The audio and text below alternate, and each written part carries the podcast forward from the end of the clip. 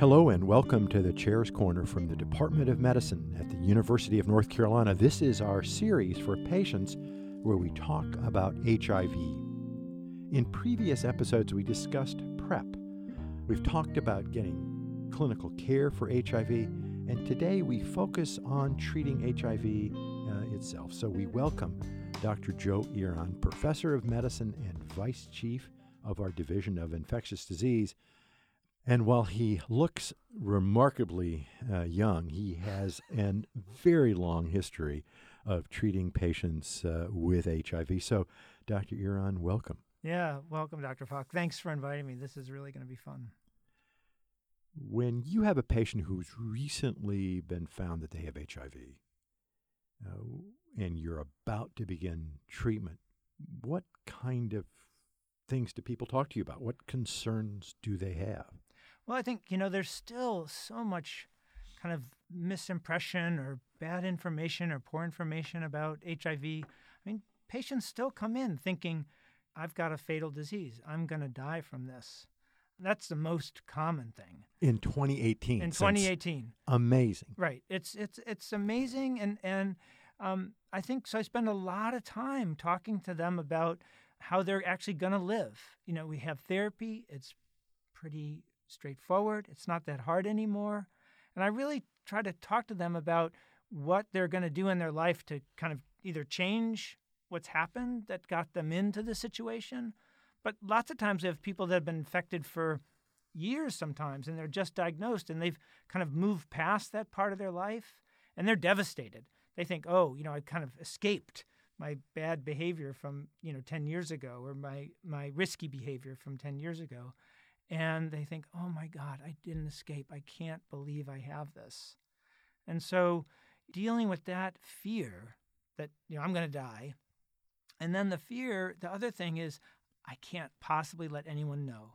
Embarrassment. Yeah, embarrassment, stigma, exactly. That that those are the two biggest things: the fear of the disease itself, and the fear of being isolated and just not being able to let anyone know about what's happened to them. In reality, though, the therapy is remarkably good. Right. I mean, the therapy now um, is for almost every patient that comes in that's newly diagnosed, they can be treated with one pill once a day. Right. It's a combination pill. It's got multiple medicines in it, but it's one pill once a day, and they all pills have side effects, as you know, but but they tend to be pretty mild. And literally, I tell people if you take it, you will respond. And the issues really are getting people to be able to take it, which is, you know, it sounds like oh anybody can take one pill once a day for for near you know, fatal disease, but that's that's not so easy. Right. So they they need to take the pill, and if they have a problem, they need to communicate, right? To come in to say this isn't working for me. But, but most people do pretty well. How do you help with the stigma issue? Yeah, the stigma issue is a lot harder. Uh, it it helps. You know, it's funny. There there there are data that suggest if someone comes to their first HIV appointment with someone else, they do so much better because they've already been able to tell somebody something. So I, I think dealing with the stigma, I ask them if there's someone they can bring to their appointment with them, someone that I can talk to. You know, a partner, a brother, a sister, a parent, or, or, or a child but I think that the stigma really is a huge problem.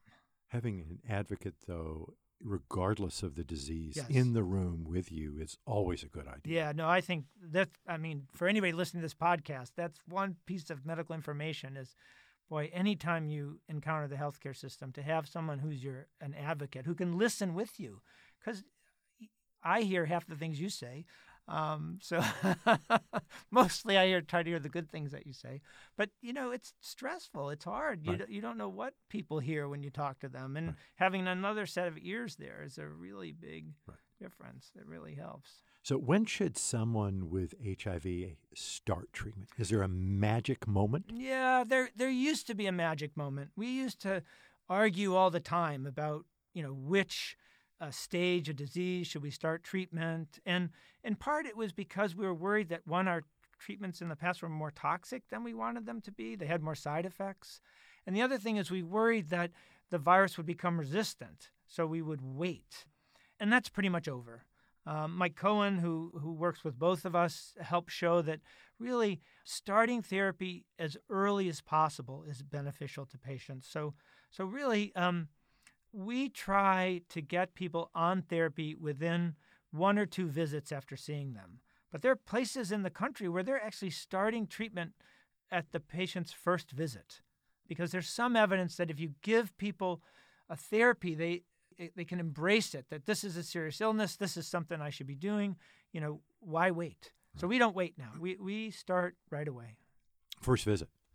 First visit in our clinic, it's usually the second visit because we have to organize how they're going to get their medicine to make sure their insurance is um, uh, together. We might need to use our Ryan White program, which is a federal program that helps uh, patients get medication. So it's usually the second visit we start. And the fear of resistant virus. Yeah. Has that completely gone away? No, no, it's not gone, but it's diminished. We've studied this in our clinic actually pretty carefully, and you can see the proportion of patients with resistance declining over time. But there is transmitted resistance, so some patients show up uh, having been infected with a virus that's resistant. But um, for the most part, we can deal with that very, very easily. With other drugs. With other drugs, right. We get a resistance test at baseline so we can check to see what would be the best therapy for an individual patient. And we have we have enough drugs now that that's really not an issue. And it's it's good in a way our trainees our fellows know much less about resistance now than our trainees from you know five or ten years ago Amazing, yeah. because they're just not seeing it as much the HIV virus is tricky, so I, I, would never say resistance is not a problem, but it's a much, much smaller problem. What do you tell a person who says, Look, I, I've been living with HIV for the last X number of years. I'm feeling fine. I am not going to infect anybody else. I'm living by myself.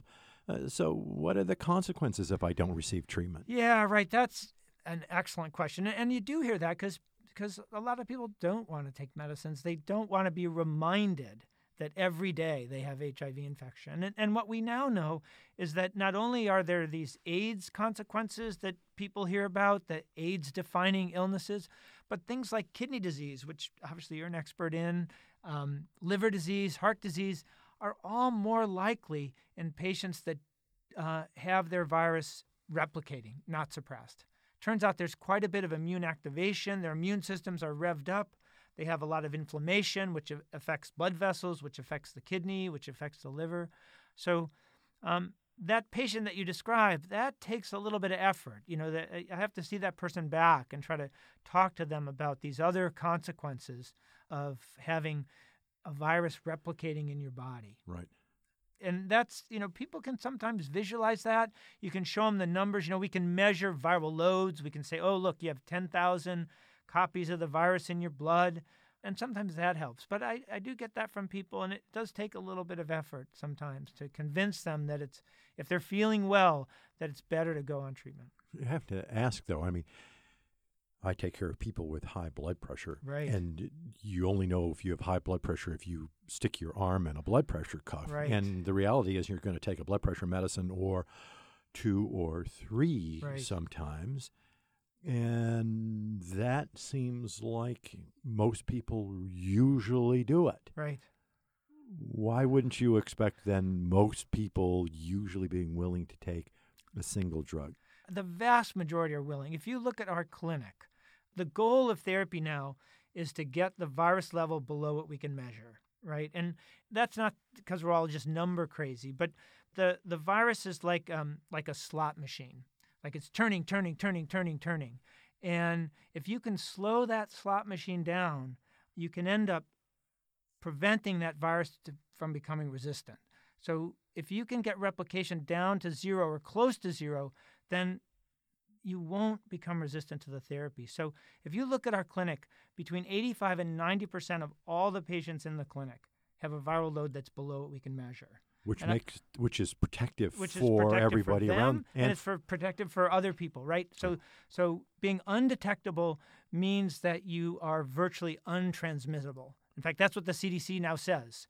Undetectable means untransmittable. Yeah, that's just fantastic. Yeah. So, how long does it take for these drugs to uh, to work? that's the amazing thing. I mean, if you take them, they work incredibly well. So if your viral load, let's say, is 100,000, by four weeks, it should be a 1,000 or less. I mean, it shoots down dramatically fast. So I know, for example, when I see a patient, if they come back four weeks later and their virus level hasn't really changed, either they didn't get the medicine, they didn't take the medicine, or I gave them the wrong medicine or the wrong instruction. So that virus level is a, is a barometer. It's, it, it happens very quickly. The immune system recovers more slowly, but the virus suppression happens quickly. There are multiple different kinds of HIV drugs. Absolutely. They work differently. Mm-hmm. Help me understand a little bit how they work. Yeah. Um, so the virus essentially has to hijack the machinery of the cell. So it's like someone coming into a factory and kind of taking over that factory. And, but the virus has like three key steps where it uses its own information. It has to change its genetic material, its its um, blueprint from RNA to DNA. So if you block that, block reverse transcription, that's one step.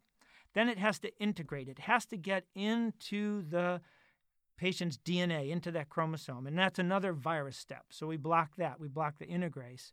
And then finally, when the virus has to come out of the cell, it has to take its proteins and um, construct the capsule, the thing that carries the virus genetic material, the, the virus blueprint. And that's done with a protease. So three enzymes: reverse transcriptase, integrase, and protease. Those are our main weapons. In one pill. In one pill. Yeah, usually, usually it's uh, it's two of one and one of the other, and you, we kind of mix and match. But um, we're actually getting pretty good at this. Yeah. Over time. Thank goodness. And Yeah. so, let's say the person's viral load is undetectable. Mhm. What's the lifespan?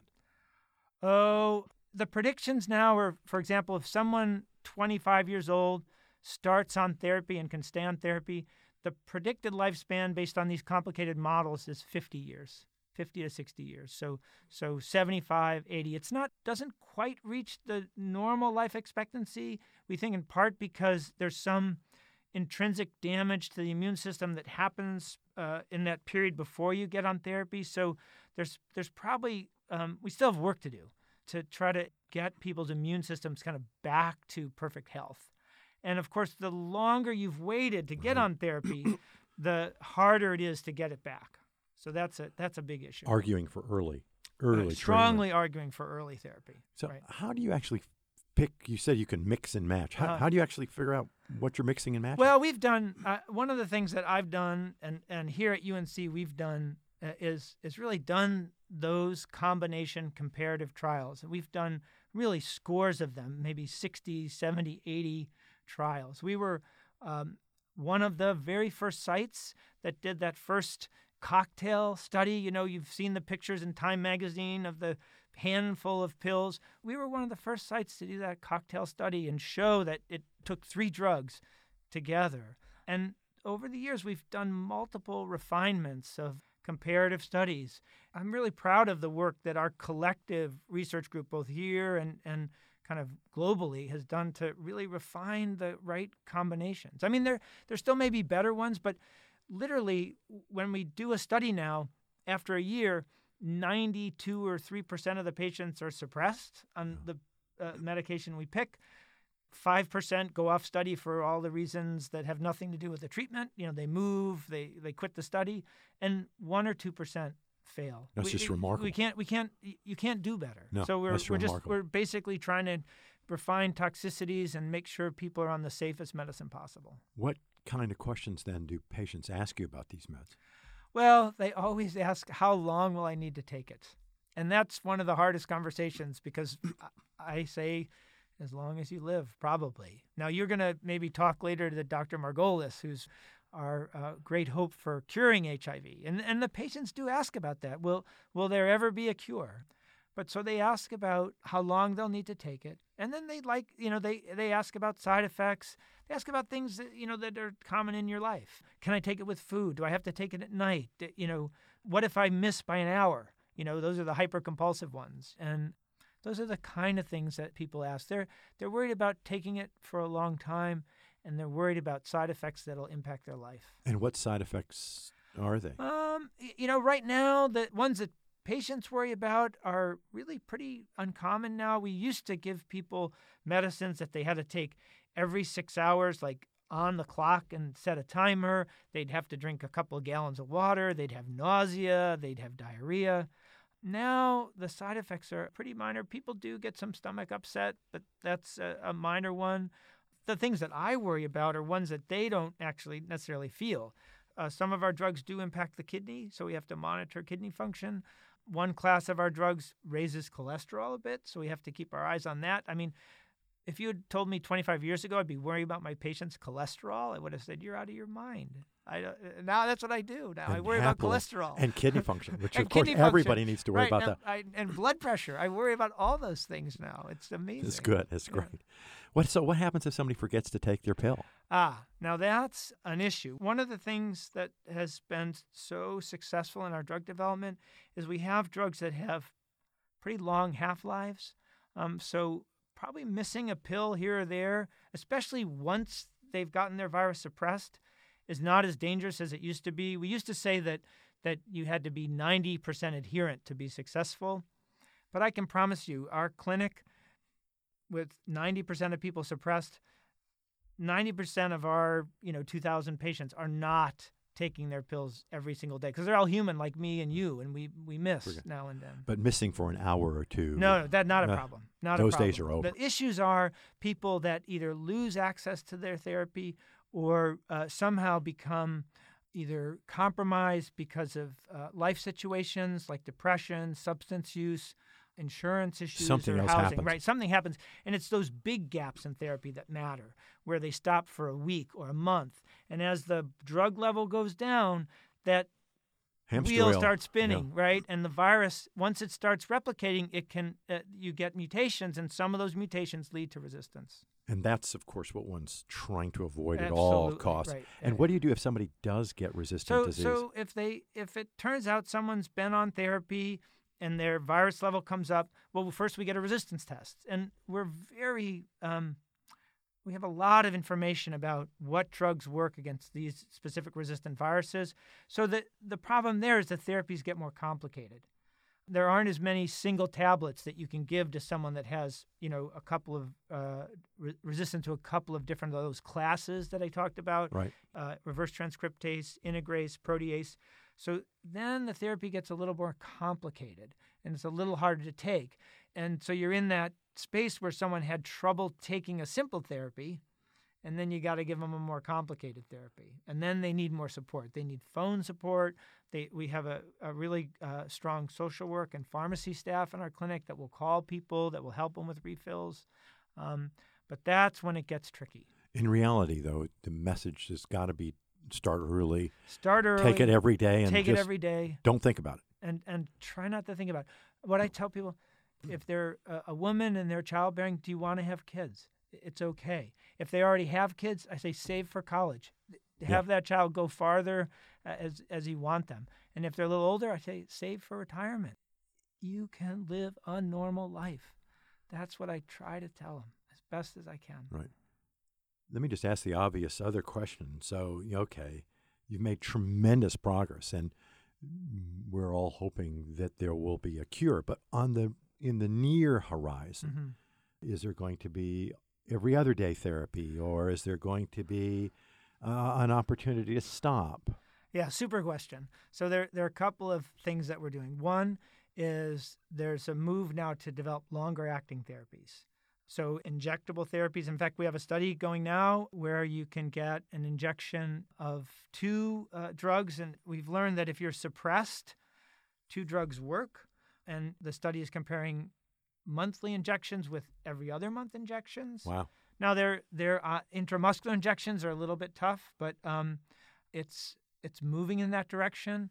There's another new drug that's recently been discovered that is incredibly potent, which means you can give very small amounts of it, and um, it's possible that this drug could actually be put in one of those devices that they use for um, uh, pregnancy prevention, for Huh. contraception, one of those long-acting Implanon or Nexplanon devices. So we really are thinking about how we might be able to give people therapy on a quarterly basis or even a six monthly basis. That'd be amazing. Yeah. So That'd be- much like um, is being done for osteoporosis. Started out as a pill, right, and then it was a monthly, and now some people get once a year infusions for their osteoporosis. So it's it's possible. That I mean, that's kind of the the the new frontier that we're really working on.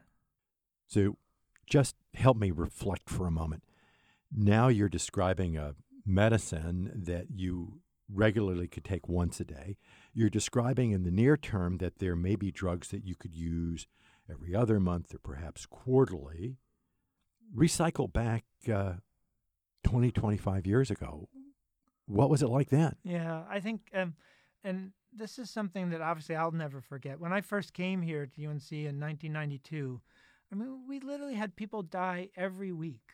I mean, there was another person that we knew and took care of that that died that week, and and um, we really were kind of caretakers and helping people through the last stages of a of a fatal illness, and it, it's just been totally transformed. I mean, now it's rare that one of my patients dies, and sometimes they do. I, I recently had a patient die almost of old age. I mean, they had Huh. cancer, but they're in their late 70s, almost 80 years old, and their family was around them, and and and they died from something other than HIV, and it was just incredibly different. And and and that's what I'm hoping for all my patients that Die with your HIV, but it. not from, from your HIV. Yeah, Exactly. that's a wonderful thought. Yep. Yeah, it is.